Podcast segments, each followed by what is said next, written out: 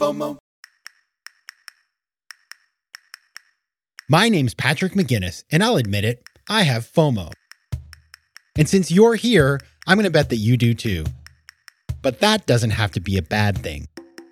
If you learn to channel your FOMO productively, you can make the most of every opportunity while keeping your sanity in the process. This is FOMO Sapiens After Hours, the snackable show about how you can make FOMO a force for good.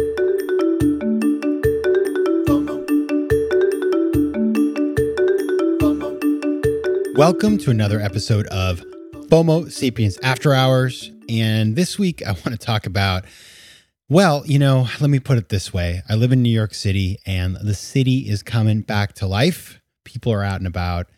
It's kind of amazing. And yes, the pandemic is not over, but you can almost sort of see it on the horizon.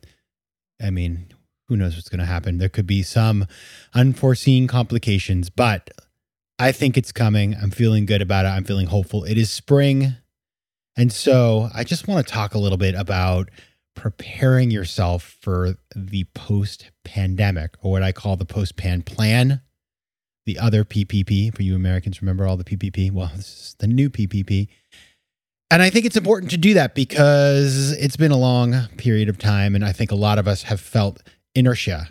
And of course, if you've been following me on social media, you know my word of the year is momentum. But you know, momentum is not something that just you just kind of fall into, right? Momentum requires, if you think about, I'm now I'm no physicist. I think we all know that. But if I think about what I learned in science class and physics, a an object that is in motion stays in motion, and an object that is rest stays in rest. That's inertia. That might have been an invention by Newton, but uh, somebody should write in and tell me because I'm not going to Google it. Anyway, if you're not feeling the momentum, if you don't have your PPP, it's time to get started thinking about it, right? And so I just want to go back and give you Patrick McGinnis's brief history of the pandemic in terms of FOMO, and because that's going to give us a lot of ideas about what we're going to do next. So let's think back a year ago, you know, February, depending where you were. If you're in Italy, it's a little earlier. If you're in China, obviously way earlier. If you're in, I don't know, parts of the US, you never, you know, sort of came until March. But there was this moment right before lockdown where there was a lot of FOMO, right? Tons of FOMO. We got to get that toilet paper. We got to get our last social visits in. I remember trying to buy toilet paper. It was not an easy experience. Tons of FOMO. And then we went inside and we locked our doors. And I remember having all these big plans. It's like, well, you know, I'm going to read. I had a stack of books. I made a stack of like 13 books that I was going to read in the three weeks we were going to be in lockdown because that's what we kind of expected, I think, at the time, at least in New York. And I actually read three of those books, but that's kind of it. And then I don't know, I was on Instagram a lot, I guess. I'm not sure what happened. I was trying to launch my book in the middle of a pandemic. That was a bit of a fruitless exercise, as you can imagine. Who wants to read about FOMO when you can't leave your house? Nobody. And so, but now it's actually a worthy, worthy read if you're interested in fear of missing out, practical decision making in a world of overwhelming choice. I think it's timely now. Uh, okay, commercial over. And then uh, I remember my mom sent me this tweet that said something like, well, you know, Shakespeare wrote some of his greatest works when he was in quarantine for the plague. And so I was like, well, I should do all kinds of big stuff. And then I look back now and I'm like, well, I never learned, you know, I should have learned to play the guitar. That's what I should have done with my pandemic. I only just thought about that three days ago. So now I'm just mad at myself. God forbid I have another chance. But all these things that I wanted to do that I didn't do, uh, I think were really important. At the same time, there were lots of things I used to care about that I didn't do any longer. So, like, just stuff that, like, now I'm like, why, Patrick? In 2019 did you waste all this time on X, Y, and Z when now you realize you didn't care? And I think a lot of those are obligations. It's sort of like, I feel like I have to do this dot, dot, dot because dot, dot, dot. And listen, there's nothing wrong with doing things because of obligation um, sometimes and just to be nice. Like, oh, I went to that person's birthday. Like, I didn't really want to go, but you know, it was important to them. I went. That's a good thing. I think recognizing that your actions have effects on other people and then being um, mindful of that and then acting in a certain way, there's nothing wrong with that. But when you spend all your time checking off somebody else's to do list, no. And I think one of the things that I learned in the quarantine, and many of us learned, was like, I spent a lot of time doing things that did not drive me forward, that did not bring me value. And then I decided, I remember these like, you'd have these like, I mean, you know, it's like April 23rd at 11 p.m. and you're like, oh my God, this is awful. And you start to think, like, if I get out of here, I'm going to do things differently. Right. And so that's the kind of stuff that I think I want us to bring into the post pan life with the post pan plan. Quick math the less your business spends on operations, on multiple systems, or delivering your product or service, the more margin you have and the more money you keep. But with higher expenses on materials, employees, distribution, and borrowing, everything costs more. So to reduce costs and headaches, smart businesses are graduating to NetSuite by Oracle. NetSuite is the number one cloud financial system, bringing accounting, financial management, inventory, and HR into one platform and one source of truth. With NetSuite, you reduce IT costs because NetSuite lives in the cloud with no hardware required, accessed from anywhere. You cut the cost of maintaining multiple systems because you've got one unified business management suite. And you improve efficiency by bringing all major business processes into one platform, slashing manual tasks and errors. Over 37,000 companies have already made the move, so do the math. See how you'll profit with NetSuite. And with rising prices everywhere you look, you gotta do the math and save money. Good news by popular demand, NetSuite has extended its one of a kind flexible financing program for a few more weeks. So head over to netsuite.com slash FOMO. That's netsuite.com slash FOMO. netsuite.com slash FOMO.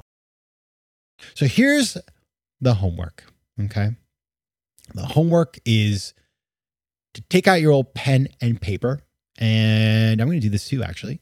Take out the pen and paper, not right now um, but I'm going to do it today. And find a little notebook. And I have actually this special notebook that was uh, given to me by a client. And it's this Smythson notebook. And I may have mentioned it before because it's like my special notebook. I think these notebooks, like people buy these notebooks full price. And I assume they're like over a $100 or something. They're probably more. I don't even know but uh, there are these beautiful notebooks and i save this notebook for special things. So like one year i had three big goals and i wrote them in the notebook and it just is like a great you know great to have that one special notebook where you only use it for important things. It has sort of a ceremonial quality. You take it more seriously. And of course as i've said many a time on this show when you write things down they just become more tangible. They're more real okay? Because I don't know. It's just something about committing something to paper. It just feels like it's tangible. And so I want to take that little notebook uh, and I want you to get a pen. It can just be any pen. It doesn't have to be something fancy. Um, I'm just going to use some like pen that I stole from the Odeon restaurant down the street from my house in New York City. And I want you to write five things on one list and five things on another list. The first list is going to be five things you realize you do not want to bring back into life with you. Okay. So let's think about some examples of those things. One example is the one I just gave. It's like doing too many things strictly out of obligation. That's an important one. Second one could be something like uh, if there was an activity that you used to do and you realize, like, I don't even enjoy that. So, you know, for example, uh, I used to go to the gym and now I have Peloton or whatever that is for you. Or, you know, I used to spend a lot of time shopping for clothing.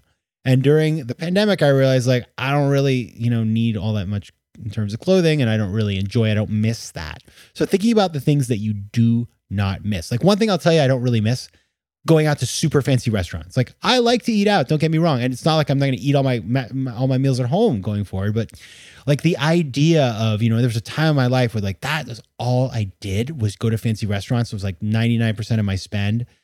I'm over it. Like give me a Sweetgreen and uh, you know, maybe a nice meal here and there, but like I don't need to do that. I've, I've kind of beyond that in my life, at least for me. And that may be, by the way, you may say, Patrick, that's not that's that's you're a bad man. Don't don't even say that kind of stuff. The restaurants are what keeps me alive. That's my thing. That's awesome. There'll be more room for you because I won't be there. Okay, but those are the kinds of things. Travel is another one. Like, oh man, I traveled, and some of you, some of you know how much I traveled uh, before the pandemic. I went everywhere all the time. And I would get like an opportunity to be like, oh, Patrick, you can, you know, you have a, some sort of thing in Africa. And so I'd be like, you know what I'm going to do? I'm just going to stay an extra week and go to four other countries, which is super cool. I'm glad I did it. But like, do I need to do it now? No, I don't. Done that. Check the box. Moving on. Okay. Now, you've got those five things. And you can put more, but I think you got to get to five. That's a critical mass. And then the other five are the things that you realize are really important that you want to bring back in with you from what you learned during the pandemic. So for me, a couple of those things were like, I really enjoy cooking. I couldn't heat a bowl of soup before the pandemic. I now make things for the New York Times cooking app. I mean, who knew? If you're in New York City, I will cook you something. Well, nothing too complicated, but I love it. That I want to bring back in with me. Another thing is, I want to have more people over my house. I've had some people over, very small numbers, vaccinated people, stuff like that. I love it. That's going on the list. So, things like that. What did you learn? You know, I love podcasting from home now. I used to do it always in the studio. Now I have a studio in my house. I built it up. Love it. So fun. Don't have to leave the house. Better sound quality. So, those are the kinds of things. So, this is your homework. Write down five things you want to leave behind, five things you want to take with you, and then have them in your nice notebook. And if you want, you can even post them to social media. And uh, you can tag me uh, if you go on Instagram at Patrick J. McGinnis. All right. So I would love to hear your ideas. And uh, I hope your PPP planning comes well. And until Thursday, take care of yourselves. FOMO. Want more of FOMO Sapiens and After Hours? Head over to FOMOSapiens.com where you can listen to past episodes, learn more about the show, and find out how to advertise. You can also connect with me on Instagram at Patrick J. McGinnis and on Twitter at PJ McGinnis.